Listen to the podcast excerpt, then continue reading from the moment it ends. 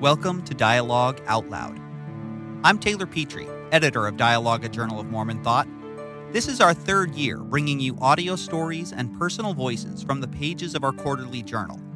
And this year, we're excited to showcase new pieces from writers such as Katie Ludlow Rich, Megan Armknecht, Taisha Osler, and more.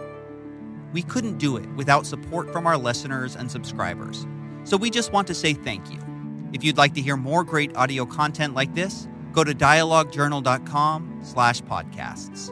Enjoy.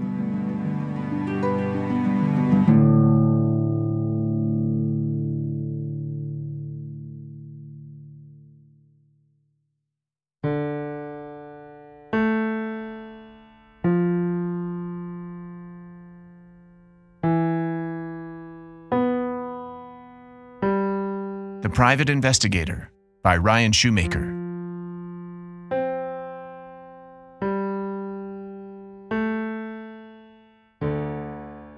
The doorbell rang as I hung up the phone, and then I heard my father's deep, imposing voice fill our entryway.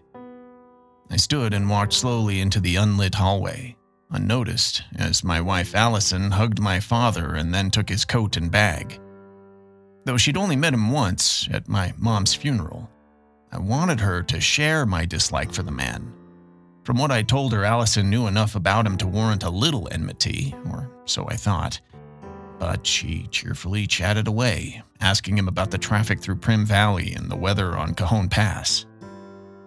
I heard my father's voice, but hardly recognized him. His face was lean and bony, and his hair, thin on the top of his head, had gone almost completely white.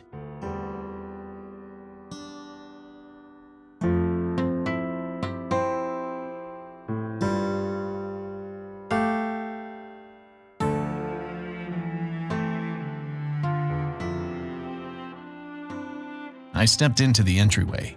Hey, champ, how you doing, slugger? He said, calling me the pet names of my childhood. The jarring unexpectedness of those names seemed to burst in my ears with multiple frequencies, bringing vividly to my mind twilight summer breezes and the metallic peal of ball connecting with bat under the insect buzz of stadium lights. The sounds of another time, nostalgic and melancholy and irretrievable. When I didn't say anything, my father gazed over my shoulder into the living room. I stepped aside to give him an unobstructed view. The black and white family photos of Allison and me against a weathered brick wall in old Pasadena. Henry and Jake slack and smiling in our arms. The Tuscan leather sectional and the hand knotted rugs. Potted palms in the corners of the room and English ivy draping the built in mahogany bookcases. I wanted my father to see all of it. I wanted him to take in each soft, smooth surface reflecting the warm, rich glow of the life I'd given my family. Beautiful home, he said. Magnolia Park, my favorite stretch of Burbank. I guess the PI business is all right. Must keep you busy. Too busy. You'd think Troy's a long haul truck driver with how much he works. And then last month, he was called to be the bishop. At least now he has to be nice to everyone. A bishop? My father squared his shoulders so he stood a little straighter. His fingers fluttered against his pant legs. Your mom would be proud. He turned to Allison. And my grandsons? In bed. They're rascals at the dinner table, trust me. We wouldn't have a minute of peace. But they'll be up early. You can surprise them. All week I told them Grandpa's coming. I stared at my father. A stranger passing through or a man trying to make an impression? I wasn't sure. He wore tapered khakis with crisp pleats, tasseled Gucci loafers, and a loud Tommy Bahama polo shirt blooming with printed red and yellow hibiscus flowers as big as my hand. The pendant lamp above us flickered on the glass face of the silver Omega chronograph strapped to his wrist. My mind whirred with the incongruous arithmetic of what I knew about his personal finances and the cost of the watch and the loafers. I knew about his life, more than I told Allison. It was at my fingertips bank records and credit reports, a spotty work history as an entry level sales rep with a half dozen companies, two short lived marriages after my mom, some bad checks in Montana that almost landed him in jail, and a DUI outside Reno. I even had his home address. No charming bungalow on a tree lined street, no bougainvillea draped arbor or broad shaded porch. The street view of his North Las Vegas apartment complex brought to my mind the crumbling stucco, dark stairwells, and disintegrating jalopies of the blighted fringes of the San Fernando Valley, where my investigators and I often staked out fraudulent insurance claims and delinquent debtors. The bare, inglorious reality of my father's life comforted me. I was glad to see how low he'd fallen.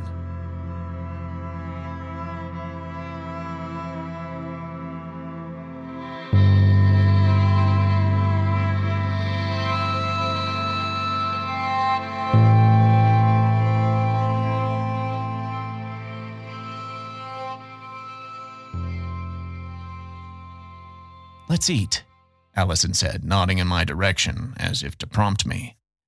I realized I hadn't said a word since my father's arrival. I lifted an arm, an awkward wooden gesture, to direct him to the dining room, but instead he laid his right hand on my shoulder. Give the old man a hug, he said. I almost stepped back, as if his embrace were a punishment. But I stopped barely flinching as his hand drummed against my back. When he let me go, I looked closely at his face, at the spotted skin stretched tight over the cheekbones, as if the skeleton were working itself through. I could smell him, the rankness of age mixed with a sharp, citrusy cologne. I hadn't seen or spoken to him in four years, not since my mom's funeral where he'd shown up late, uninvited, and then slouched in a side pew with a bored expression on his flushed face, seemingly more interested in the clock on the chapel wall than in what was said about the woman who once been his wife for 14 years. His conspicuous boredom and the alcohol in his breath had infuriated me, and I let him know it. We'd argued after in the cemetery parking lot, but in those four years, my father had become an old man slightly stooped, dappled on his face and hands. He stared back at me with an air of uncertainty and hesitancy, perhaps wondering where we stood, what I knew, what I'd forgiven. Yes, let's eat, I said, walking into the dining room, my father trailing behind me.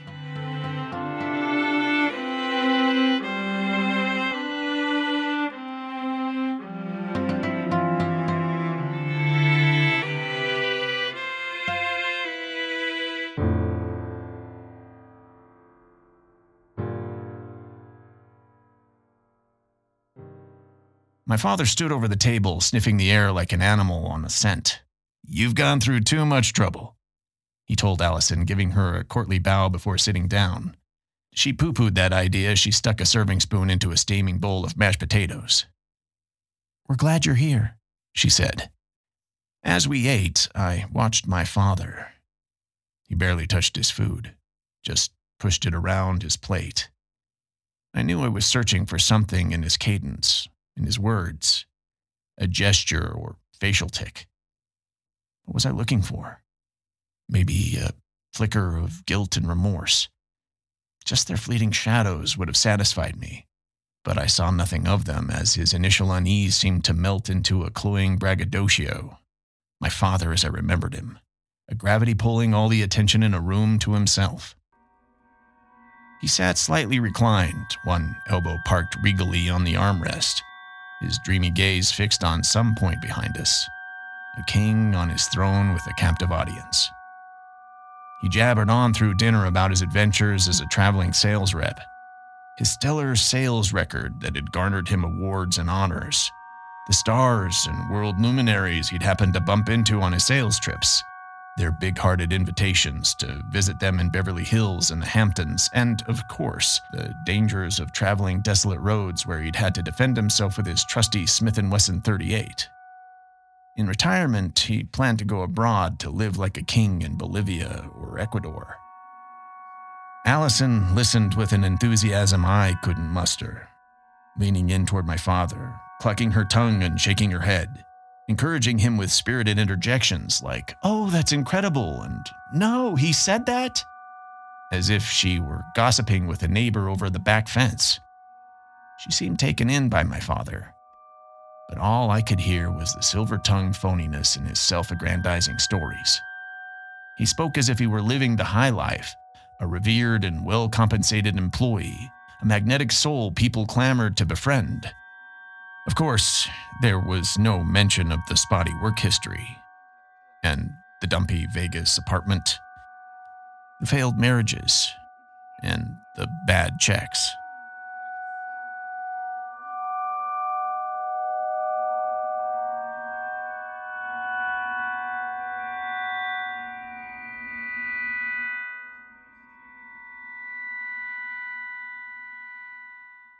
So, what about you?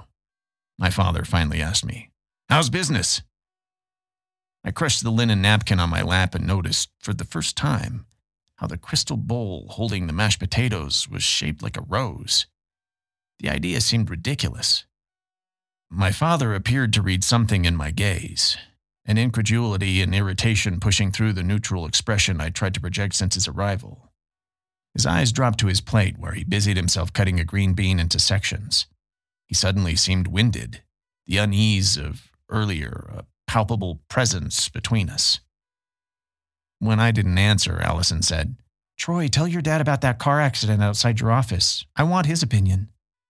My father looked up expectantly, fork poised above his plate. You tell him, I said. Allison stared at me, her lips pressed together, and then she turned to my father. There was a bad car accident outside Troy's office, she said.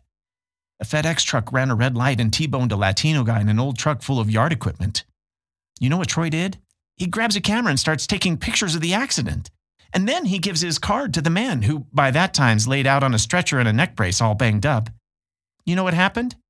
Just yesterday, he calls Troy, barely able to speak English, to say he's suing FedEx and wants to buy the pictures. $500. That's what Troy charged him. I told Troy he should have just given him the pictures for free. My father slapped the tabletop with his open palm. Way to sniff out a buck, he said. Just like your old man. Carpe diem. Make hay while the sun shines. He patted Allison's hand as if to reassure her of something. FedEx will settle for 200 times what the guy paid for the pictures. He could buy five new trucks with the settlement. He could go back to Mexico and live like royalty. Then my father leaned back and crossed his arms. The story reminded him of something that had happened to him when he was younger. And then he was off again on a string of self congratulatory tales. I couldn't listen anymore. I couldn't even look at him. The way his whole body shook and then collapsed with laughter, as if he had been struck by something funny. I suddenly felt constricted the chair narrowing against my hips, the table boxing me in, my thick sweater holding me like a straitjacket. A thin sweat glazed my nose and forehead. I wanted to claw at the sweater, rise and throw the chair back, run from the dry, heated air in the dining room, and escape into the night.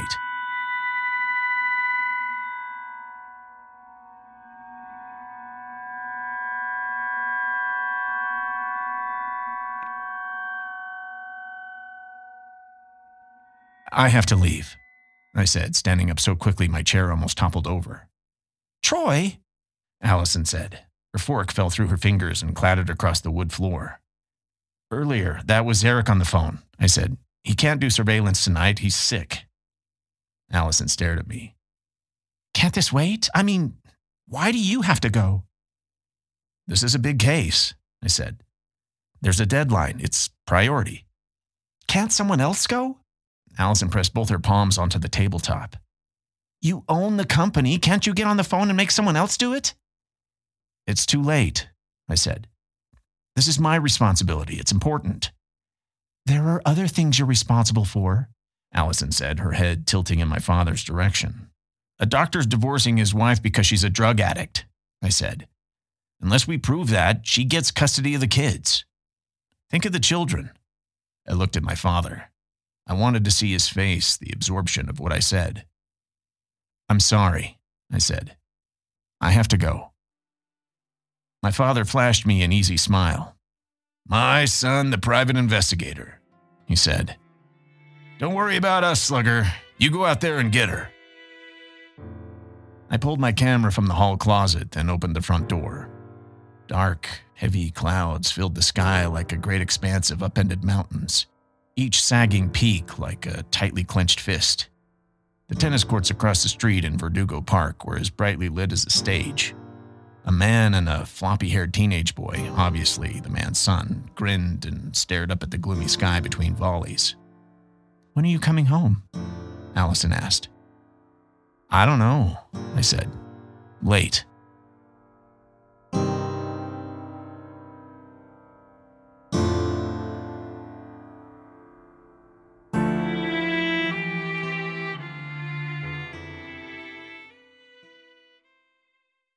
I'm going to take a risk in this ad by saying the word holiness right here in the very first sentence.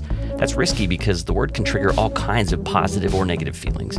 I mean, sometimes I'm afraid to call something holy because it makes things feel sort of unrelatable or, or like disconnected from everyday life. And really, I mean, that's too bad because the word's actually related to wholeness and helpfulness, which suggests that maybe we can learn to find holiness in places we never really thought to look before. I'm talking about holiness like a fire. It can warm, but it can also burn. You might get smoke in your eyes, but the flickering flames are also really beautiful.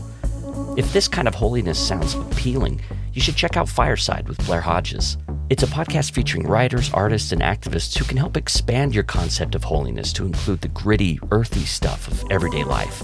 Come fan the flames of your curiosity at Fireside with Blair Hodges, part of the Dialogue Podcast Network. Available at firesidepod.org and wherever you get your podcasts. Dialogue Podcast Network.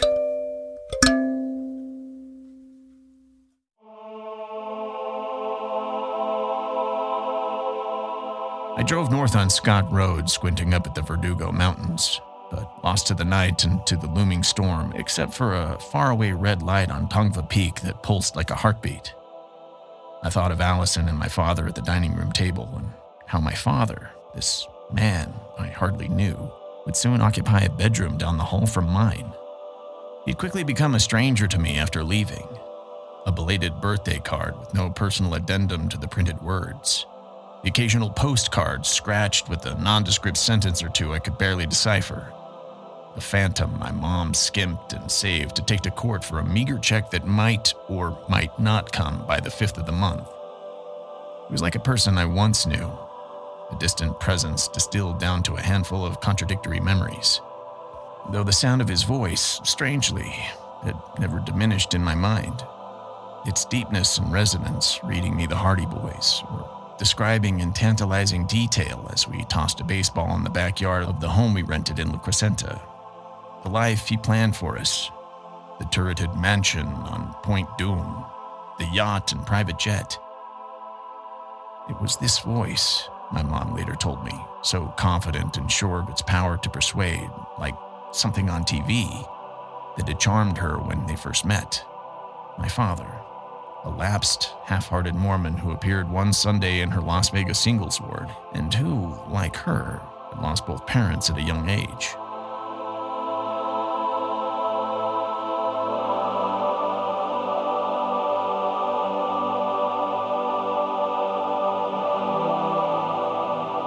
His was a voice, I was to learn, that acted as collateral for the most fabulous promises and claims to my mom, to the gullible strangers my father would unabashedly seek out in parks and restaurants, and to the naive members of our La Crescenta ward, impressionable newlyweds and middle aged couples ill prepared for retirement. He had a knack for sniffing out the insolvent. With that voice, he could lull people into spilling their financial guts. Then he'd shake his head and say something incredible like, I bet you want to quit that rotten job, or I know a way to pay off that mortgage in 10 years as if he'd long ago liberated himself from such workaday matters. Later, some of them would sit in our living room, and I, as my father insisted, was to be at his side, smiling and nodding, a picture of unwavering filial confidence and trust, as he described an ironclad investment or a wave of the future product certain to bring wealth and prosperity. Vacation rentals, magnetic shoe inserts, a patented gas additive to radically improve fuel economy. Of course, all for the price of a startup kit and the cut of whatever they sold to their friends and family.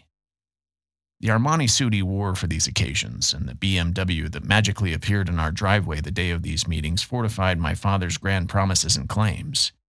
His impassioned promises of wealth and leisure, the vagueness of his products, the evasive, half answered questions. Only years later did I recognize my father as a fraud. The hokey side business never paid out. His day job, something with real estate, something vague and suspect, never paid out either. Not long before he left, I remember three silent Latinos in blue coveralls hauling our furniture away. I remember the whiff of alcohol on my father's breath, and soon violent arguments with my mom about lost paychecks and his elusive whereabouts in the evenings. Then he was gone. Now, suddenly, he had reappeared a stranger passing through town on his way to a sales convention in San Diego. My father.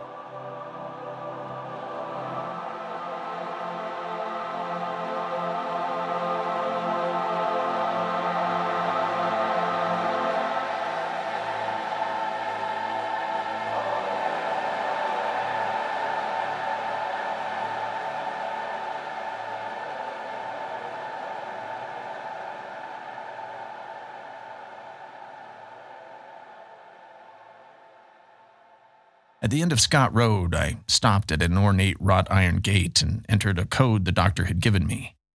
The gate swung open without a sound. I drove through wide, twisting streets Cabrini Drive, Via Venezia, Via Verona, with towering homes fringed by lavender, rosemary, and cypress, like ships riding sculpted half acres.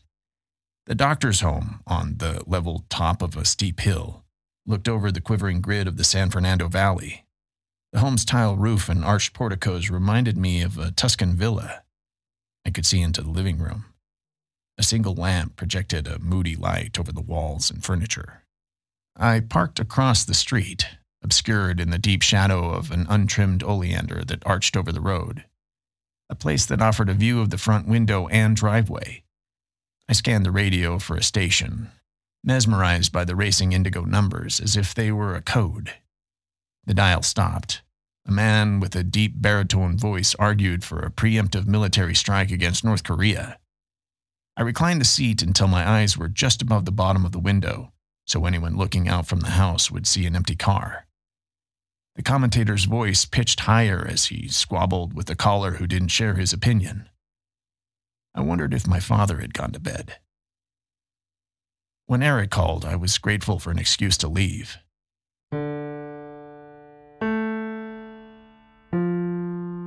I could have reached out to another one of my investigators and paid him a little more for the inconvenience. Someone would have gone, but as I listened to my father, oblivious and unrepentant, I feared I might say something accusatory and cutting, or worse. I feared I might haul him out of his chair to ask if he'd fulfilled the spiritual journey he described in the short note we found on the kitchen countertop. I wanted to convey to him in precise detail about our lives after he left. The bleak cinder block apartment complex off the 170 in North Hollywood. Its echoing hallways and stairwells that ooze the sour vapor of cigarettes and mildew the first job my mom, without a college degree or professional skills, landed in the sweltering laundry of a linen and uniform supplier in Van Nuys. How maggots from bloody scrubs and soiled hospital sheets would crawl up her arms as she loaded the washers. And later, how as a receptionist at a plastics manufacturer in Pacoima, she felt insignificant and marginalized. Relegated by her boss to answer phones and sort mail during company parties and events. And for me, the stigma of free lunches and thrift store clothes and food stamps, and the insatiable hunger I felt for years, not for food or drink, but for him. His presence, his voice. How could he cut us from his lives so quickly, seemingly without regret and pain? As a husband and father, the thought confounded me.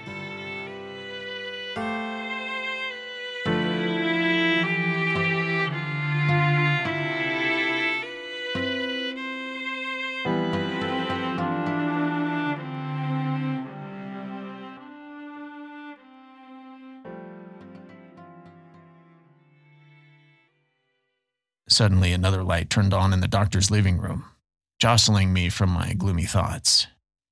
She was there, the doctor's wife, standing at the large picture window in a purple bathrobe, her face illuminated by the ground lights in the yard.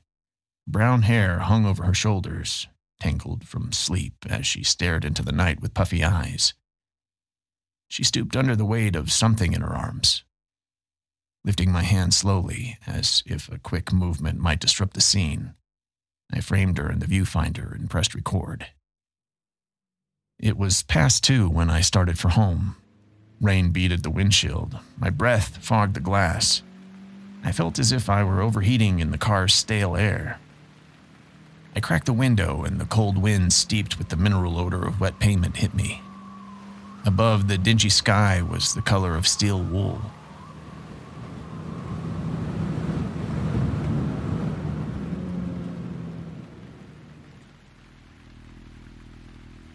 I stopped at Glen Oaks and Magnolia, waiting for the red light to turn. The roads were empty. The light changed to green, to yellow, and then to red. I idled there with my foot on the brake, watching the sequence again and again. The colors bled across the drenched asphalt and shivering pillars, a warped likeness of the world. At home, I quietly opened the front door and walked carefully through the dark living room. Light filtered through the rain streaked picture window, projecting watery shadows across the wood floors. Allison's potted palms and English ivy cast strange, distorted silhouettes over the walls. The smell of cooked meat lingered in the air. I heard a muffled sound. The blood pulsed in my ears. Troy. My father slouched in the leather love seat, a bottle in his hand. I felt anger slip in behind the fright. Are you drinking? I asked. With this? My father said, raising the bottle. He laughed. no, this is supposed to be some new age miracle cure a friend got me on. Stronger immune system, mental clarity, deeper sleep. All for a price. I just want to sleep through the night again. Your mother could fall asleep in a minute. Clear conscience. A clear conscience, that's why. He pointed to the sectional. Stay a couple of minutes with your old man. I forced myself to sit. So, how'd it go? He asked. I stared at his hand gripping the bottle. What? The surveillance, the mother strung out on drugs. Long. Boring.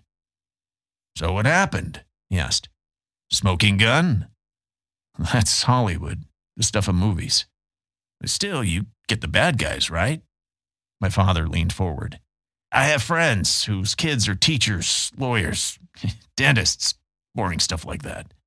But when I tell them you're a private investigator, they're interested. They want specifics. I noticed how the shadows of the water coursing down the window twined together and cast an enormous net over my father. I rubbed my eyes, wondering what grand, inflated image of me he'd constructed for his friends. Like that murder case you did, he said. The skinheads who killed that Mexican kid in Riverside. I even recorded the interview you did for Dateline. He set the bottle on the slatted top of the oak coffee table, next to a stack of Allison's Good Housekeeping magazines. In the silvery light, the bottle and the magazines appeared like a sepia still life painting. Why are you here? I asked. Do you need something? Money? For a moment, he didn't say anything, and I wondered if he'd heard me. I just wanted to see you and Allison, he finally said. I wanted to meet my grandsons, and maybe I thought you and I could just talk. About what? I asked, hardly recognizing my voice. What do you want? Forgiveness? I don't know, my father said. Maybe there's no forgiveness. I just thought we could sit and talk like two men who know people make mistakes they regret forever. I don't want to pretend I didn't hurt you and your mom. What I did, leaving like that, I think about it every day. A car passed slowly, water slushing under its tires. Headlights raked across the living room walls, briefly catching my father's tired, bony face. He blinked, then held his eyes shut, not before I saw their heavy sadness.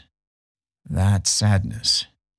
I marveled at its sudden familiarity since I'd become a bishop, staring at me from across my church desk, spread over wearied, burdened faces waiting for me to utter a reassuring word. I stood and walked to the window, peering through the streams of water on the glass. The wet pavement glowed under the street lamps. I wanted to leave, to retreat up the stairs and into the oblivion of sleep, but something held me there. In some way, the glow of the street lamps and the slushing tires of the passing car, like the hum of a crowd, brought suddenly to my mind warm summer nights the smell of cut grass, and the glow of stadium lights. I was so close to the window, my breath formed small circles on the glass. I knew anyone looking in couldn't see us. When we lived in La Crescenta, I said, remember what happened when you found out the city didn't have a Little League? It became your cause. You went to city council meetings. You wrote letters to the Chamber of Commerce. You got businesses to donate money for uniforms and equipment. You found a coach. My father laughed. I charmed them. Or maybe I was just a pain in the old backside. But how could I let all your raw talent go to waste? Lightning on the bases, a lethal arm in the outfield. Don't get me started about you. I touched the window. It felt glacial against my open palm. Near the end of my mission, I was in this little ward outside Baton Rouge. I don't know why, but my companion and I had to speak on Father's Day. Like, who asks missionaries to speak on Father's Day? It made no sense. what could I say, me with the absent father? Do you know what I talked about? How you started Little League in La Crescenta. After what you did to us, that's what I talked about. My companion was this rich kid from Minneapolis, dad, a big executive at Target. With all he said about his dad in that talk, how great he was, he told me that night how his dad would never have spent all that time and gone through all the trouble. He was almost crying when he said it. He envied me. Can you believe that? He was jealous of us, of you. Behind me, I heard the rustle of fabric and the fleshy crack of knees, and then my father's steps moving toward me. He stood at my side, breathing heavily. The woman, the doctor's wife, I said. She didn't know I was there. I'm sure of it. The rain was coming harder, peeling the dead leaves from the asphalt and pushing them into the gutters. My reflection smeared and shuddered with the movement of the water on the glass. You know what she was doing? Rocking her three year old daughter to sleep, singing songs, wiping her nose. That's what I got. Three hours of it. Then it's over, my father said. Case closed. It's not like that, I said. He'll pay us to keep watching until she does something his lawyer can misconstrue or exaggerate. That's what I do. My father shook his head. It seems like a strange business. I guess I really don't understand your work, Troy. You don't understand? I laughed. I'm a voyeur. I look for what people want to forget. I hope people do terrible things so my clients are happy. But they're guilty, right? My father asked. I mean, there has to be a reason. I felt exhausted. Sure, most are. The truth is, I hesitated. The truth is, if I had to, I could find something on anyone. Everyone has something. Seems like a line of work that lends itself to pessimism. My father said. He paused, then tipped his head back and laughed. I just thought, what if some guy came to your office tomorrow and hired you to find good in someone? I mean, wouldn't that turn the business upside down? No money in it, I said. I'm just speaking in the hypothetical, my father said. Say this guy walks into your office, gives you a name and address, and hires you to find some good in this person. Video, photographic evidence, whatever, you know. Make a case for it. Could you do it? I guess, if I wanted to, I said. And let's say, my father said, tapping a knuckle against the cold glass, that this is the address, your address, and the guy wants you to sit outside the house on a night just like this to watch a father and son talking like we are. You think you could find some good, maybe just a little, in the father? It'd be too hard, I said. Without lights, I couldn't see a thing. But what if you could? My father said, an insistence in his voice I'd never heard before. What if you could see it all perfectly? You know, the sun standing where you are and the father standing next to the sun, not knowing someone's watching.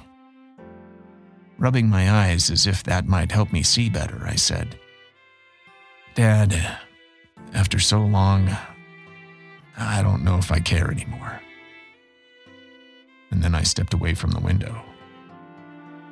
I watched my father, who stood like a statue, unaware I was no longer at his side. He reached his arm into the space where I'd stood, smiling sheepishly at his reflection as his arm fell into emptiness. I sat down heavily on the love seat and pulled at my collar. I felt restricted, caught in the shifting net of watery shadows working down the walls and across my body. Knowing that the camera beyond the dark window, meant to find a little good, wouldn't be fixed on my father, but on me.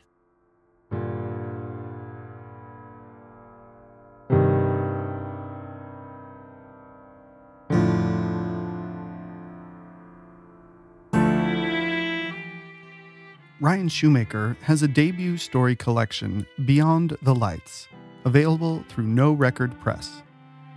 T.C. Boyle called it a collection that moves effortlessly from brilliant comedic pieces to stories of deep emotional resonance. Ryan is an assistant professor at Southern Utah University. Find him at ryanshoemaker.net. This story was read by Anthony Lovato and the print version can be found in the summer 2022 issue of Dialogue Journal. This episode was produced and edited by Daniel Foster Smith. Our executive producer is Taylor Petrey. Emily Jensen is our content manager, and Adam McLean does our social media. Original music by Daniel Foster Smith. Dialogue Out Loud is produced by the Dialogue Foundation, a registered 501c3, with support from Mary Thieves and Salton Studios. To find more great audio content like this, go to dialoguejournal.com. And while you're there, consider donating. Thank you.